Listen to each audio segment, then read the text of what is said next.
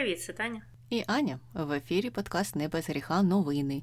І сьогодні у нас е, всі новини крутитимуться довкола американської політики, ну або майже всі, і довкола того, як не треба бути політиком, а також довкола того, що частенько американську політику або ну будь-яку західну політику ставлять в такий зразок для української, наприклад, політики для наших політиків і кажуть: ну ось дивіться, там же ж такі установи, там такі структури, там все так працює. А ви, ви тут сидите у Верховній Раді і не можете нічого прийняти, ніякі нормальні закони. Тільки тим і займаєтеся, що б'єтеся або сваритеся, і нічого з вас путнього ніколи не буде.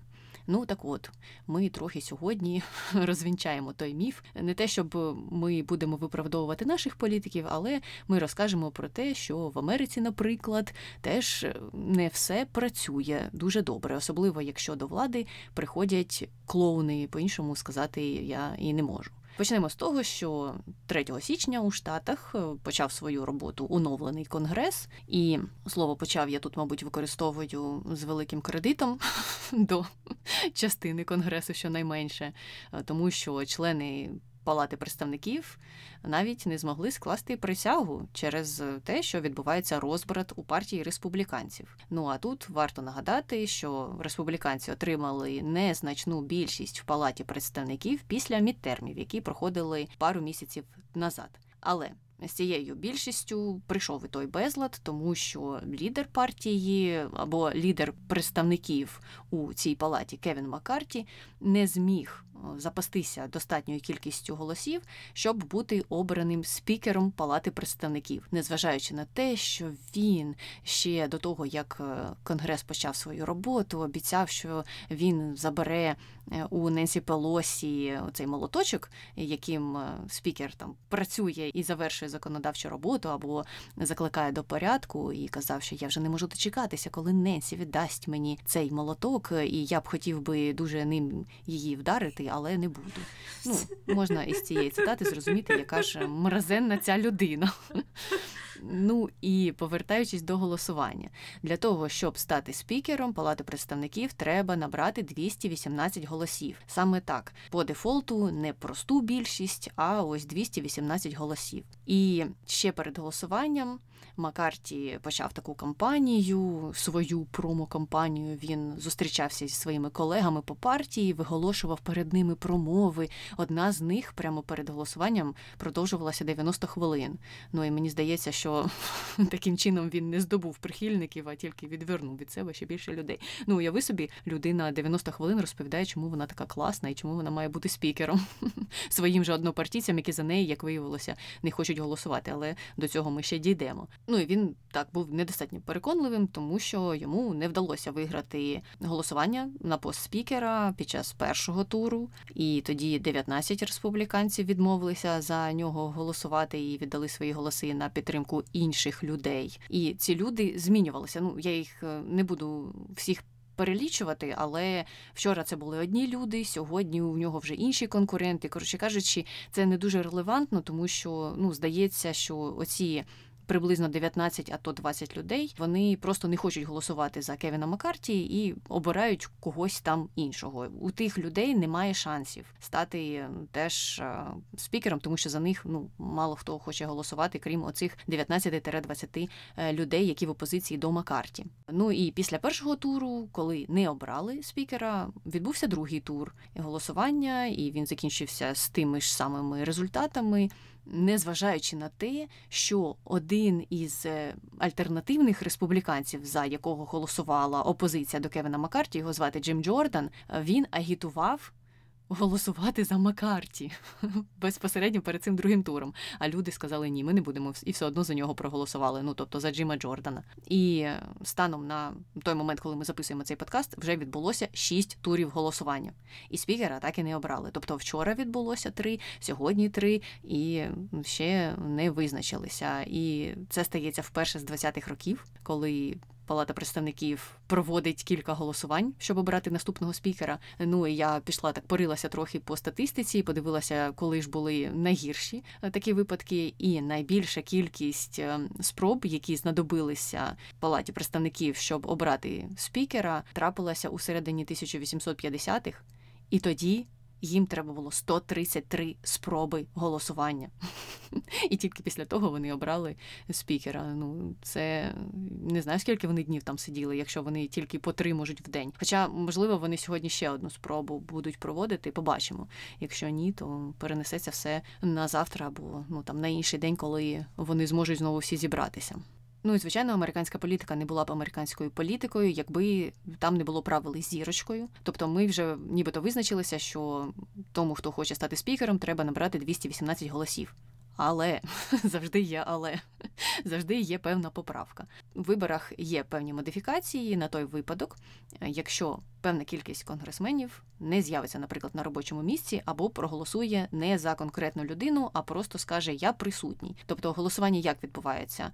Секретар там умовний, чи ну як там називається ця офіційна посада, вона чи він викликає за іменем людину, і та людина має відгукнутися і сказати, за кого вона голосує. І якщо ця людина не хоче голосувати ні за кого із представлених осіб або номінованих осіб, тоді вона каже просто присутній чи присутня і голос не зараховується нікому.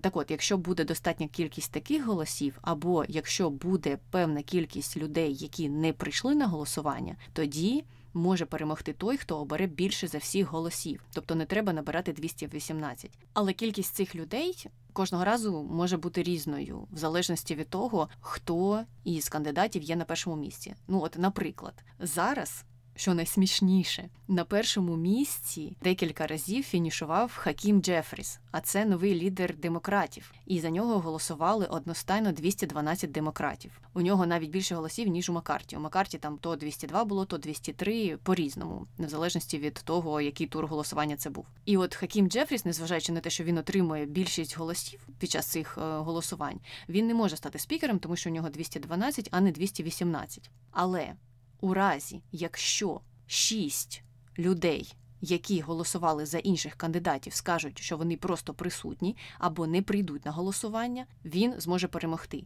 тому що загальна кількість представників зменшується, і відповідно зменшується оце число, до якого прагнуть усі кандидати. Воно сувається ну на відповідно ту кількість представників, які або голосують присутніми, або не приходять на голосування. Тобто, якщо шість людей скаже, що вони не хочуть голосувати ні за кого, тоді можливо спікером знову стане демократ. І до речі, наша улюблена неулюблена Вікторія Спарц е, протягом одного туру проголосувала присутня. Мені здається, що вона хотіла так е, сказати, що їй же все це набридло. Але е, ну поки що вона була тільки однією з республіканців, які відійшли від табору, що голосував за Макарті, і змінили свою думку. Побачимо, можливо, завтра це число збільшиться.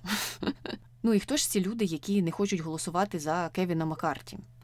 Це такі в основному консервативні, дуже консервативні праві республіканці, які хочуть дуже багато свобод і прав для конгресменів. У них був список до Кевіна Маккарті перед тим, як той висував свою кандидатуру щодо того, які зміни вони хочуть внести в роботу конгресу. І серед змін, до речі, була одна дуже цікава про те, що якщо збереться п'ять представників. Правлячої партії, які захочуть змістити спікера із його посади, вони можуть ініціювати голосування щодо цього. І це створює дуже хитку позицію для спікера. Мені здається, що жоден адекватний спікер на це б не пішов. Хоча Кевін Маккарті погодився навіть на такі зміни. Тобто він вже був готовий е, йти ледь не на будь-які їх вимоги, але їх все одно не задовільнило те, на що він погодився, і вони в кінці кінців сказали, що ні, ми за тебе голосувати не будемо. І деякі з них сказали, що вони навіть ніколи не будуть голосувати, незважаючи на те, чи він піде їм на зустріч чи ні, тому що ну він початково з ними не хотів співпрацювати. От така у них позиція. І на даний момент незрозуміло, чим закінчиться ця історія, тому що ну йому буде дуже важко переманити їх на свою сторону. Е, там навіть Трамп він вчора ще не хотів коментувати цю ситуацію. Сьогодні він уже нібито почав говорити, що то давайте вибирати Кевіна Маккарті. А чому я згадала про Трампа? Тому що оці от ультраконсервативні республіканці, вони ж його дружбани, вони його дуже сильно слухаються. Але ті сказали, ми тебе не хочемо слухати у цьому питанні, і ми будемо вирішувати самі. Тобто вони десь е, у себе в хмарах літають, в них в голові якісь свої плани. Я не знаю, чого вони хочуть досягнути цим, тому що Конгрес не працює, ну а саме Палата представників не працює, вони навіть не можуть присягу скласти. І комітети не працюють відповідно. Ну і я вже не кажу про законотворчу роботу. Тобто, вже два дні вони займаються оцим голосуванням і більше нічим. І не зрозуміло, що скільки це буде продовжуватися. Є можливість е, зі сторони Макарті самоусунення, тобто він може усунути свою кандидатуру. Але тоді з'являється питання про те, хто може номінуватися замість нього. Тобто, це знову ж таки має бути людина, яка потенційно може отримати голоси усіх республіканців. Ну або там майже усіх, тобто там є, по-моєму, декілька людей, які можуть не проголосувати, і тоді все одно він отримає ті 218 голосів. Поки що важко сказати, хто така людина є в республіканській партії, за кого б вони всі змогли проголосувати. І тому ми продовжуємо спостерігати за цим цирком. Можливо, станеться чудо, і на день виходу цього подкасту вже конгрес запрацює, але поки що ні. Ну так слухай, а про що тоді говорить ця ситуація? Ну, враховуючи те, що останній раз, е, коли таке траплялося, було там 100 років тому. Що спричинило таку кризу?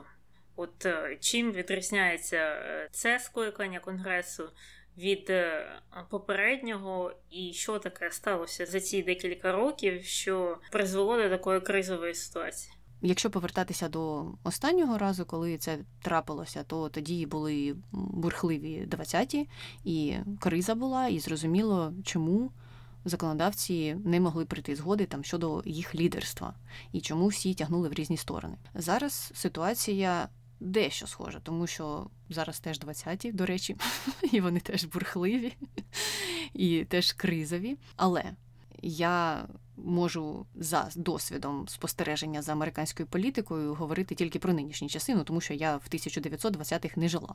Що відбувається зараз? Зараз у республіканській партії є дуже багато людей, які не прийшли в конгрес. Щоб займатися законотворчою роботою, вони прийшли в конгрес, щоб займатися трайбалізмом, щоб ну просто не давати іншим людям працювати. І це я не тільки кажу про демократів, я кажу і про помірних республіканців, і про тих загалом, хто хоче займатися роботою, на яку їх призначив народ. Але є частина людей, яких це не цікавить, які просто є політичними гравцями, і яким треба за рахунок того, що вони не дають конгресу працювати, скерувати свою базу в ту або іншу сторону. Тобто у них є оця екстремальна трампівська база, яка за них голосує, і вони будуть робити все, щоб її не втратити. Хоча загальне число цієї бази з кожним роком все зменшується і зменшується, ну тому що люди втомлюються від е, того, що не відбувається якоїсь ефективної законодавчої діяльності. Але цих людей, які займаються нічим, займаються клоунадою, обирають саме ці мага-виборці. Ну і заради цих мага-виборців, які люблять спектаклі, люблять театри, люблять конфлікти, вони теж не дуже сильно зацікавлені у тому, щоб ну якісь закони приймалися. Якщо ти зустрінеш пересічного мага-виборця і спитаєш, що б він хотів, щоб прийняли е, в цей період роботи конгресу, він тобі буде говорити якісь нісенітниці, типу хай побудують стіну, хай виженуть усіх мексиканців, хай виженуть усіх е, людей із е, Центральної Азії чи з Китаю, ну будь-кого, Америка для американців він буде казати. Хай знизять податки, щоб ніхто нічого не платив. Ну тобто такі якісь е, дуже радикальні ідеї, які зрозуміло, що не можуть бути втілені в реальність. І найбільшою проблемою цього конгресу є те, що було обрано достатню кількість політиків, які підіграють оцим нереалістичним ідеям. Тобто вони не можуть нормально працювати, тому що зрозуміло, що вони ці всі закони не просунуть, та й це не в їх інтересах. Я впевнена. В їх інтересах просто залишатися на своїй позиції, вигравати на виборах і обіцяти людям продовження цього цирку. От і все. Тому ми бачимо, що ми бачимо. тому немає згоди в республіканській партії. Угу. Тобто ця проблема вона саме всередині республіканської партії, так? Я не хочу ідеалізувати демократів. Я скажу, що у республіканців ця проблема більш яскраво виражена. В демократів теж є свої ультраліві, але зараз. За голосуваннями і раніше, коли Ненсі Полосі була спікеркою і лідеркою демократів, ми бачили, що їй щонайменш вдавалося вмовити її представників голосувати за важливі закони. Республіканцям це зробити поки що не вдається. Ну і під час цього голосування ми бачимо єдність серед демократів. Вони всі як один голосують за свого лідера. Ніхто не відступає. В республіканців ми цього не бачимо. Ну тобто, хоча б за рахунок цього, так демократи краще поводяться на роботі ніж республіканці. Угу, угу. Так, дійсно, я колись читала статтю, а саме це була глава з книги про Ненсі Пілосі, про те, е, наскільки вона була ефективною спікеркою, і вона ж там багато скликань е, займала цю посаду, і що вона сама по собі є такою поміркованою демократкою, тобто вона точно не відноситься до ультралівих. І незважаючи на те, що у неї були досить натягнуті стосунки з оцим от ультралівим крилом демократичної партії, вона з усіма все одно могла знайти порозуміння, тобто вона могла їх е, схилити на свою сторону.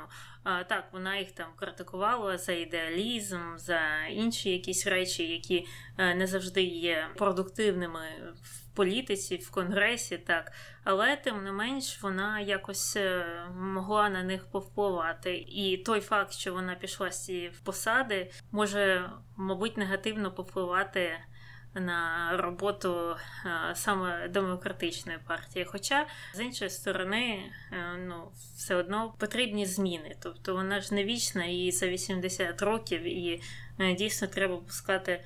Е, більш молоде покоління. І я думаю, іншою причиною е, цієї кризи є те, що демократи на цих е, виборах до конгресу отримали дуже хороші результати. Найкращі результати з виборів, ще які були при адміністрації Кеннеді. Оці, от що минули, це найкращі вибори там за останні, оскільки ну дуже багато десятиліть. Ну і вийшло так, що республіканці трохи, трохи, трохи тільки більше набрали цих е, місць в парламенті, ніж демократи.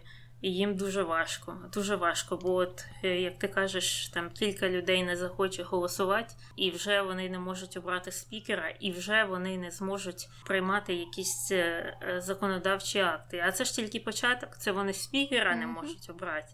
А далі ж буде більше. Далі буде саме законотворча робота, і ну, якщо у нас такий початок, то важко собі уявити, яке у цього буде далі продовження.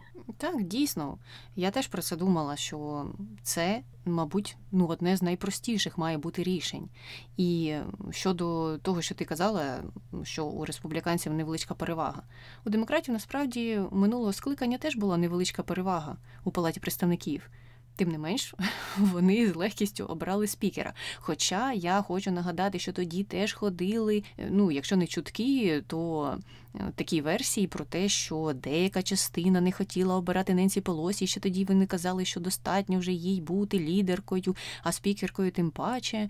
І до чого ми прийшли в кінці кінців? Ненсі Пелосі вдалося отримати цю позицію. Тобто вона ще раз довела те, що вона може розмовляти, що вона може знаходити якесь порозуміння. І тут ми знову повертаємося до цих клоунів, яких обрали. Кевін Маккарті, яким би він там жахливим сам по собі не був, він же теж шукав з ними порозуміння. Але якщо людина з самого початку є тролем, неадекватним, вона ну, апріорі не хотітиме йти з тобою на якийсь консенсус. Вона тобі буде розповідати, що так, так, так, ти прийми оце, ти погодься на оце, і я ж, звичайно, буду з тобою співпрацювати. А потім вони буде цей список розширюватися або змінюватися, або вона просто в кінці кінців скаже, як деякі з представників, що та ми в будь-якому випадку не хочемо з ним співпрацювати, бо він з самого початку не хотів робити ті зміни, які ми просили, і дуже довго думав. Ну, тобто, що ти будеш робити з такими людьми? Е, мені здається, що так, тут проблеми у всіх представників республіканської партії. Ну я маю на увазі ці всі маленькі табори, з яких вона складається. І висновком з цієї історії знову ж таки є те, про що ми говорили до цього: що добре, що пакети допомоги Україні були прийняті в цей перехідний період дуже швидко. Партія демократів зреагувала, коли вони зрозуміли, що в палаті представників влада зміниться, і вони, ну мені здається, там буквально в останні дні був прийнятий цей бюджет, де була закладена величезна допомога Україні. Молодці, що тут ще сказати, тому що можна уявити, що було б, якби вони тоді це все не прийняли, і зараз ми б чекали, коли ж це станеться. Причому, що навіть якщо Кевін Маккарті переможе то не гарантія, що це б колись сталося. Адже ми пам'ятаємо, що він казав, що він перестане виписувати чеки, пусті чеки Україні, що він в опозиції до того, щоб отак активно допомагати Україні. Тому тому ми дуже скептично і ставимося до республіканської партії. І тому так дійсно не треба так сильно ідеалізувати для тих, хто це любить робити американську владу, конгрес, і роботу, ефективність їхню, те, скільки там законів приймається, все дуже дуже складно завжди було. І мені здається, ну цей цикл. Буде, мабуть, одним із складніших. Сподіваюся, що далі люди зрозуміють і втомляться від е, ну такої не роботи їх представників і змінять свою думку щодо того, кого вони обиратимуть наступного разу на виборах. Так, дійсно, я ж е, завжди проводжу цей приклад. Ну, часто так буває, що там якісь з заходу приїжджають там Сполучених Штатів і от там висловлюють е, занепокоєння щодо того, що в Україні не була проведена реформа чогось там судової системи чи системи правоохоронних органів. І як же так, ми вам там якийсь там п'ятий рік говоримо, що її треба провести, а ви ніяк не можете її протягнути як так, як так. І ну я завжди повертаюся до медичної реформи, яка не була проведена 30 років в США. Тому що дві партії не можуть домовитись взагалі ніяк. Одна партія хоче один варіант, інша партія зовсім протилежна. Те ж саме можна сказати про зброю і про законодавство щодо використання купівлі зброю людьми. Одна партія хоче один підхід, який більш такий структурований, більш контролюючий. Інша партія вважає, що там кожній дитині в школі треба видавати по пістолету, і і так буде найкраще. Ну і реально, там дуже такі протилежні, протилежні погляди на це. І через це. Вони вже яке там четверте десятиліття вони не можуть пройти до ніяких зрушень в цій сфері, незважаючи на те, що в Сполучених Штатах кожен тиждень відбуваються якісь масові розстріли в школі, в дитсадочку, в нічному клубі, в церкві, на концерті, маси жертв. Людей це збуджує, люди е, потребують якоїсь реакції, питають, коли це все завершиться. Кожен з президентів, кожен з керівників каже все. Під час моєї каденції ми це питання вирішимо, бо скільки ж можна терпіти ці невинні смерті маленьких дітей. І це ми чуємо вже ну, десятки-десятки років. Так що вони праві в тому, що Україні треба рухатися з реформуванням певних сфер, це правильно, але в той же час ну, їх не має дивувати, чому вони так е, повільно рухаються. Чому їх так важко приймати? Тому що Україна, так само, як і Сполучені Штати, це демократія, і там також різні є погляди, різні стейкхолдери, у людей різний підхід до цього. Не завжди є коаліція в парламенті. Ну багато, багато, багато чинників є у цьому. Так що я веду це до того, що треба більше конструктивно дивитися на ці речі. Ну так, дійсно. Коли ти у себе вдома не можеш навести порядок, приїжджаєш кудись і починаєш розповідати їм, причому так дуже зверхньо. Зазвичай це ж відбувається так, що їм як іде робити, і ну ти ж найбільший експерт у всіх цих питаннях. Хоча, якщо подивитися знову ж таки на твою країну, що там відбувається, то ні. Виходить, що зовсім не так. І тут ми переходимо від цієї дуже цікавої саги про вибори спікера до іншої історії. Ми залишаємося в Штатах і ми залишаємося в палаті представників. Поговоримо трохи про одного із е, парламентарів, якого обрали туди. І про те, знову ж таки, які спеціалісти працюють у палаті представників, адже він поки що не склав своїх повноважень і його не звільнив ніхто. І це я говорю до того, що також в наших газетах дуже часто люблять цитувати неназваних, наприклад, парламентарів і казати, що парламентарій з Америки дуже занепокоєний тим, що відбувається в Україні. Ну так, от е, коли їх імена не називають, або навіть якщо називають, то треба робити дослідження щодо того, а хто це така за людина, і що вона зробила, і чому вона може знову ж таки якісь зверхні коментарі робити. Ну або якщо вони не зверхні, то окей, адекватні коментарі робити щодо України. І це варто робити, тому що ця людина, наприклад, може виявитися чоловіком на ім'я Джордж Сантос. Хоча, можливо, це і не його ім'я. Я не здивуюся, якщо ми в кінці кінців прийдемо до цього у цій історії. Значить, з чого все почалося? Під час виборів, під час мідтермів до Палати представників обрали конгресмена на ім'я Джордж Сантос, але коли почали трохи більше люди досліджувати його біографію, то виявилося, що в ній було багато, м'яко кажучи, неточностей. А реалістично кажучи, він набрехунькав, набрехунькав усім про те, хто він такий, щоб пролізти у палату представників.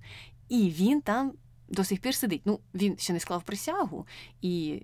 Ідеалістична моя частина сподівається, що в нього вистачить або у самого сорому піти, або ну його якимось магічним чином звільнять. Ну, хоча від республіканців я такого, звичайно ж, не очікую. Але так, поки що він на шляху до того, щоб отримати цю посаду. І повертаючись до того, про що він брехав під час своєї кампанії.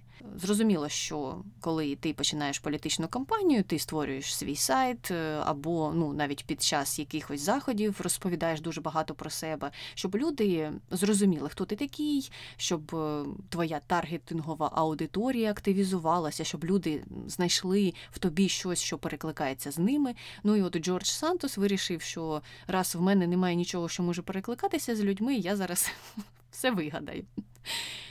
Що на нинішній момент відомо з того, що він набрехав. Він розповідав, що він походить із сім'ї українських євреїв. Це дуже була важлива деталь в його біографії, яку він активно просував. Там була дуже сумна історія е, щодо того, що його дід і баба були євреями, які жили в Україні, і які піддавалися, звичайно ж, ледь не катуванням і утисканням різним, і змушені були тікати. Е, і тікали вони в Бельгію. Ну і потім, потім якось там опинилися у Бразилії. а з Бразилії його родина вже перебралася е, в Нью-Йорк, е, в Квінс. І ця історія була важлива. Чому?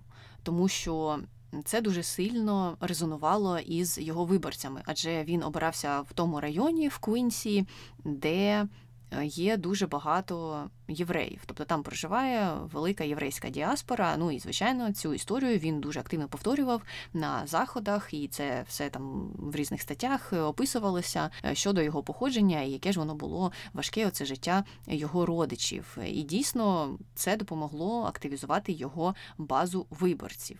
Ну і потім виявилося, що так, що він набрехав, що насправді немає даних про те, що його родина походить е, саме з України і що вони зазнавали якихось гонінь. Далі він, звичайно ж, вирішив набрехати про свою освіту. Він казав, що він навчався в елітній приватній школі, але потім сталося так, е, що на останньому році навчання йому довелося кинути її і перейти кудись е, де-інде, тому що у сім'ї ж почалися фінансові труднощі. Ну це теж така історія, яка апелює до мас, і що нібито він із багатої сім'ї, але потім почалися труднощі, тобто він так наближає себе до більшості людей, до середнього класу, які часто переживають труднощі. Е, ну але в тій школі, в якій нібито він вчився і з якої він пішов, е, сказали, що вони про нього знати не знають і не чули ніколи в житті. І насправді потім виявилося, що він навчався зовсім в інших е, закладах. Далі було гірше. Він розповідав, що його мати померла внаслідок катастрофи і терористичної атаки 11 вересня. За його словами, його мати займала якусь супервисоку посаду у фінансовій установі і працювала в одній із веж близнюків, що в Нью-Йорку. І коли сталася атака терористична, вона знаходилася в себе в офісі. Вона тоді, в той день, нібито не померла, але потім, через деякий час, вона вже померла через рак. Ну і там були натяки на те, що ця терористична атака, звичайно ж, дуже сильно на неї повпливала. Ну і потім, можливо, ця хвороба навіть розвелася через е, якісь наслідки від тієї атаки. Але насправді виявилося, що його мати, по-перше, не працювала на тій посаді, на якій він розповідав. А по-друге, вона померла у 2016 році, що якщо хтось забув, я нагадаю, 15 років після того, як сталися терористичні атаки. Ну тобто він дійшов до того, що для того, щоб сподобатися своїй виборчій аудиторії, він брехав про смерть своєї матері. І причому, що люди, які досліджували те, про що він брехав і не брехав, знайшли цю інформацію в нього ж на Твіттері. Людина навіть не почистила свої власні записи на Твіттері. Також він брехав про те, де він був працевлаштований сам. Він казав, що він був дуже великою шишкою на Уолл-стріт, але насправді тих компаніях, е, про які він говорив, а це і Goldman Sachs, звичайно ж, звичайно ж, нічого оригінальнішого він не міг придумати. І Citigroup, він не працював е, керівники цих компаній сказали, що ні, ми про такого не знаємо. І в City Group навіть сказали, що в них такої посади зроду не було. А він там розповідав про те, які він посади займав у цих конторах. І виявилося, що в City Group е, навіть е, не було такої вакансії ніколи. Е, також він розповідав, що він, звичайно ж, займається благодійністю і врятував тисячі собак. В нього була якась благодійна організація пов'язана з порятунком тварин. Але якщо ти в Америці започатковуєш благодійну організацію, то про це як мінімум знає податкова. Ну тому що благодійні організації теж реєструються в цій системі. І коли почали рити архіви податкової, то у відповідь на запит журналістів податкова сказала, що ні, такої організації не було зареєстровано, ми нічого про це не знаємо, і ну не працювала така організація у тому місті, де він казав. Цей Джордж Сантос. Далі була ще одна жахлива історія про те, що чотири з його працівників загинули під час стрілянини в клубі. Згадуючи про постійну стрілянину у США, була не так давно, у 16-му році, стрілянина в ЛГБТ плюс клубі в Орландо, і за словами Джорджа Сантоса, там загинули його працівники, які працювали на одну з його дуже успішних компаній. Звичайно, журналісти перевірили і ці дані, і виявилося, що ні, ніхто із людей, які там загинули, не був пов'язаний ніяк із Джорджем Сантосом. Ну тобто людина дуже цинічна, вона бреше про все на світі, і їй зовсім не соромно. Далі чергова брехня. Стосувалося теж е, питання ЛГБТ. Сам Джордж Санта сказав, що він е, завжди був е, відкритий щодо своєї ідентичності, і всі завжди знали, що він гей.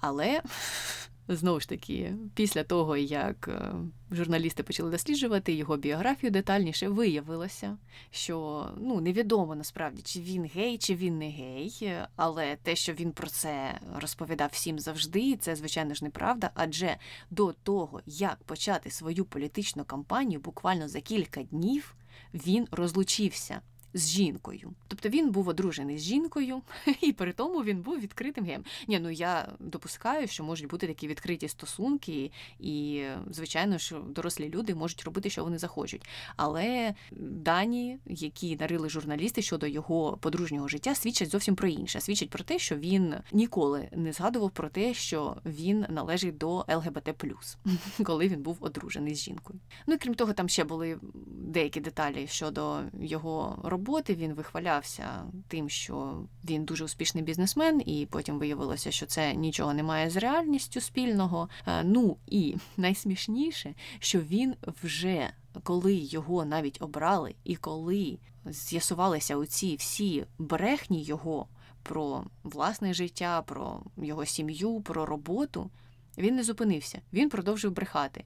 На його сайті власному з'явилася інформація про те, що він, виявляється, якимось чином умудрився проголосувати проти закону про бюджет отой закон, де була велика допомога Україні. Ну і там було багато інших пунктів, які дуже критикували республіканці. Він їм не подобався. Ну а Джордж Сантос це представник республіканської партії. Якщо я не уточнила раніше, і якщо це ще не зрозуміло. Хоча добре, добре, я не буду ці стереотипи переносити на цю партію, але він так є представником республіканської партії. Так, от він казав, що він проголосував е, проти цього закону. І тут варто зазначити, що за закон е, голосували в кінці грудня, коли Джордж Сантос ще не був на своїй посаді.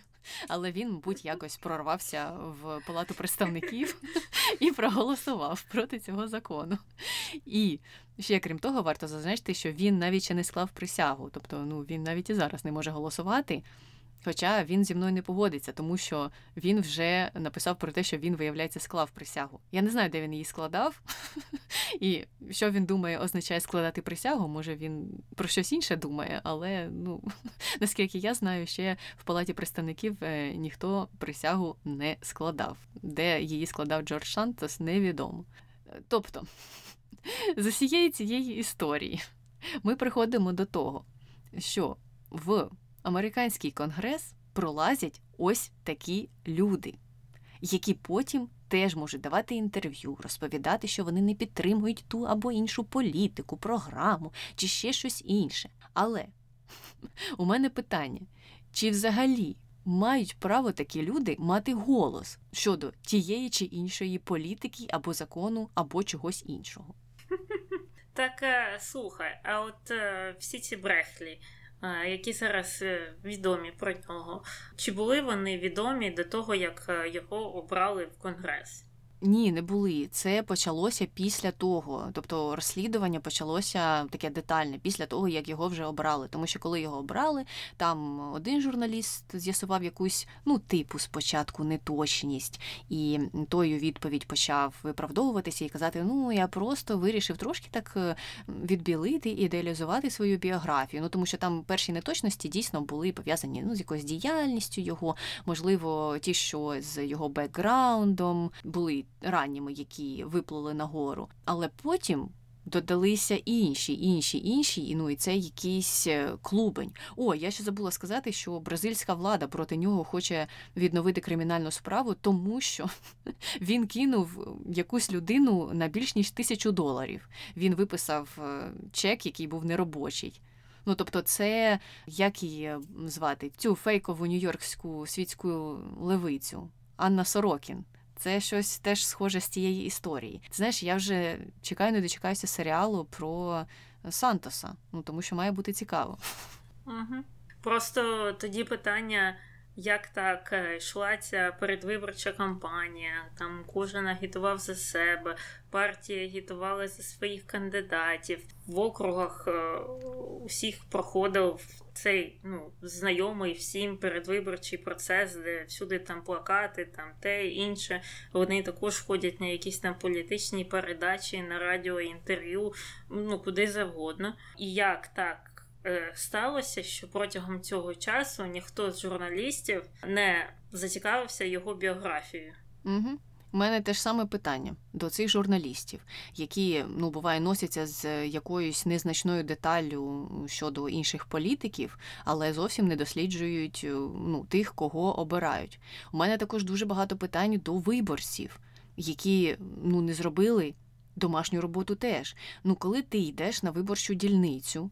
Я розумію, що це також ідеальна картина і що є люди, які просто голосують за партійною приналежністю. Але це має бути повчальною історією для таких людей про те, що треба досліджувати своїх кандидатів і про те, що ну, треба хоч трохи про них читати, хоч трохи розуміти їх позиції, їх минуле, їхню біографію. Ну, Такі неточності, які зараз сплели, вони здаються не зовсім проробленими. Ну, Тобто ця людина вона вигадувала все на ходу, і журналістам було дуже легко знайти правдиву інформацію. Навіть з його власних соцмереж. І я впевнена, що певним людям не будучи журналістами, теж було б ну, досить легко її знайти. І знаєш, дійшло до того, що дехто навіть почав критикувати серед усіх демократів. Виявляється, це демократи не зробили свою домашню роботу і не виявили те, що Джордж Сантос був таким махінатором і аферистом. Я можу погодитися з тим, що демократи втратили свій шанс. Ну, тобто, так, дійсно, якби вони кожного кожного конкурента дуже детально досліджували, то вони б могли легко перемогти щонайменше у цьому окрузі. Але це представник республіканців. Чому республіканці висунули на посаду афериста?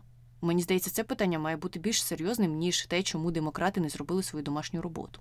Ну тому що вони ж, мабуть, проводили е, певні опитування, якісь там свої статистичні операції, так е, порівнювали потенційних кандидатів, е, і у порівнянні цей Джордж Сантос у них виходив переможцем. Саме тому вони поставили на нього всі карти, фактично. Ну воно ж так всюди відбувається.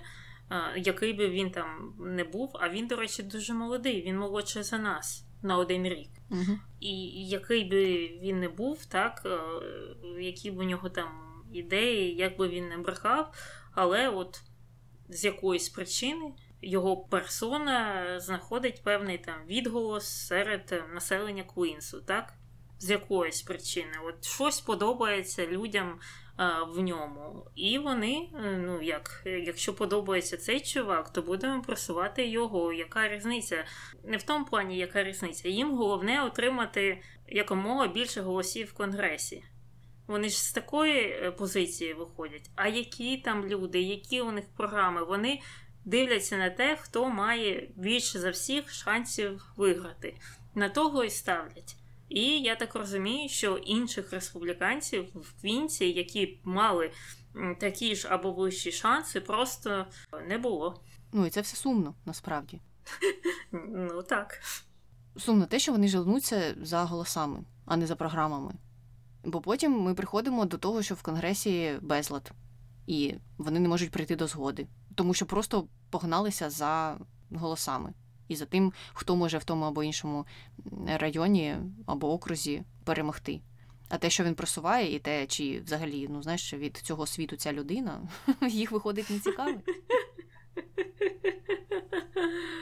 Я е, не знаю, ну а це ж така ж сама історія, що і з Трампом більшість республіканців вже за нього так чіплялися. А з самого початку його там каденції всі за ним стояли герою, і тільки от нещодавно один по одному почали все більше і більше відколюватися. А чого вони стояли з ним? Не через те, що вони вважали його класним чуваком, чи їм подобалося його там політика більшості вона не подобалася, і вони це говорили оф-рекорд, так чи за кадром багатьом журналістам, що ні, те, що він мелить, це взагалі щось нереальне і неможливо. Але вони трималися за нього і підтримували через те, що він подобався великій кількості республіканців виборців, і він був найпершим в рейтингу всіх республіканців. А це означало, що якщо вони хочуть здійснювати свою політику, вони мають продовжувати триматися за найрейтинговішого кандидата, яким би жахливим він не був. Ой, ну знаєш, я коли це все слухаю, ну я розумію е, реальність того, що ти кажеш, але мені хочеться як е, усім цим е, таким поміркованим пенсіонерам сказати. А колись були часи Рейгана, коли в партію обирали не за тим, який ти там по рейтингу чи ще, а за цінностями. Ну, Хоча, мабуть, тоді насправді теж були питання і до того кандидата. Я не кажу, що Рейган це прекрасний кандидат. Просто згадую того, кого частіше згадують у таких порівняннях. Ну і приходимо ми до чого? Приходимо ми знову до того, що в американській політиці присутній цирк, і він присутній в найяскравіших її формах. І про це треба також пам'ятати. І я не здивуюся, якщо Джордж Сантос нікуди не піде. Сам він, мені здається, у відставку не подасть, тому що за ним протягом цих двох днів ганялися журналісти. Вони намагалися його присувати щодо його цих вигадок в біографії. Він це все ніяк не коментував і ну поки що почувається більш-менш нормально. Сидить собі там в конгресі, слухає, що відбувається. Тому я думаю, що якщо він такий безсоромний, е, що вигадав усі ці історії, то в відставку він точно не піде. А його колеги його і теж не відправлять. Лише можливо, якщо почнуть дуже тиснути виборці, але сумніваюся, якщо зараз ця тема набуває розголосу в основному ну, в Вашингтоні. Я не чула, щоб в Квінсі там відбувалися якісь масові протести проти Джорджа Сантоса. І це печально. Угу. Так, е, дійсно. Ну а якщо так станеться, що він піде у відставку, ну щось там не знаю, то що буде відбуватися далі? Яка там процедура? Когось замість нього ставлять чи менше на одного депутата? Що там відбувається в конгресі в такому випадку? Треба уточнювати протягом певного часу там буде менше на одного депутата, тому що вже колись е, була така історія, і, до речі, з боку демократів. Тоді одного з парламентарів звинуватили у сексуальних домаганнях у минулому, але він е, і, до речі, це досить відомий е, в минулому комік, Франкен його прізвище. І він мав совість піти сам. Декілька днів він повагався, але в кінці кінців пішов. І певний час е, це місце було вакантне, потім були до вибори.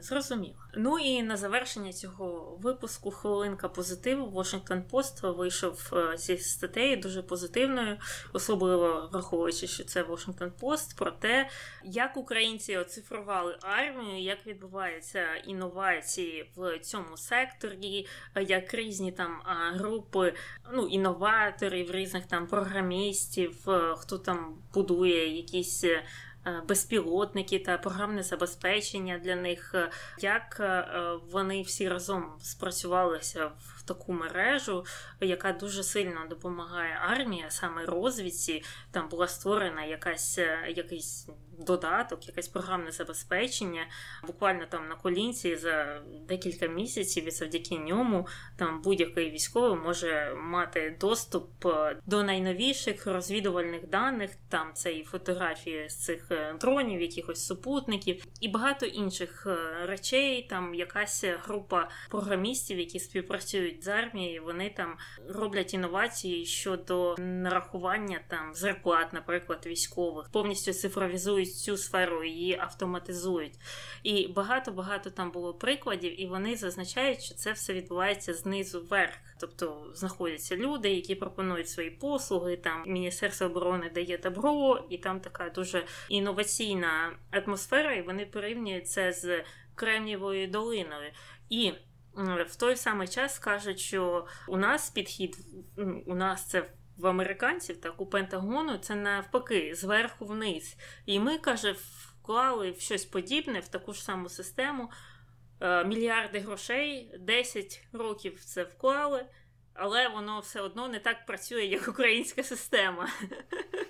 Е, я ще дуже багато так е, вклалися, але воно не так. І там, хто коментував, ці експерти з цієї справи казали, що Пентагон і вся ця система вона дуже бюрократична, і це правда. Ну, взагалі, американські е, державні установи це бюрократія на бюрократія. Це набагато гірше, ніж в Україні. І через це вони дуже неповороткі і їм займає там довгий-довгий час, щоб щось там затвердити, дати добро. А коли вони це зроблять, то так технологія вже застаріла. І через це вони е, досить повільні в цьому і при тому витрачають на це багато е, грошей. І тому вони написали, що Пентагон зараз е, дивиться на Україну і збирається вивчати наш досвід і брати з нас приклад. Отак от. Угу. І ще, мабуть, вони не зазначили, але подумали, і Пентагон подумав, і збирається рекрутувати активно потім наших спеціалістів. Ну, чим зазвичай вони займаються після таких подій. Знаєш, коли є можливість когось переманити, то е, вони це зроблять. Ну, але добре, добре, що визнали. Знаєш, е, серед більшості з верхніх статей це була така, яка зіграла на нашому боці. І це, звичайно ж, позитивно. Але я тут хочу зазначити, що для того, щоб е, працювати на Пентагон або на НАСА, або на будь-які ці державні установи, навіть у вигляді такого контрактора, так то треба мати громадянство американське. Але це не означає, що вони не будуть пропонувати нашим спеціалістам громадянство для того, щоб вони працювали на них. Тобто, можливо, і така схема. Я це не виключаю. Е, Але тим не менш, це позитивна історія на закінчення. Будемо чекати більше таких. А на сьогодні все. З вами була Таня. І Аня. Слава Україні! Героям слава!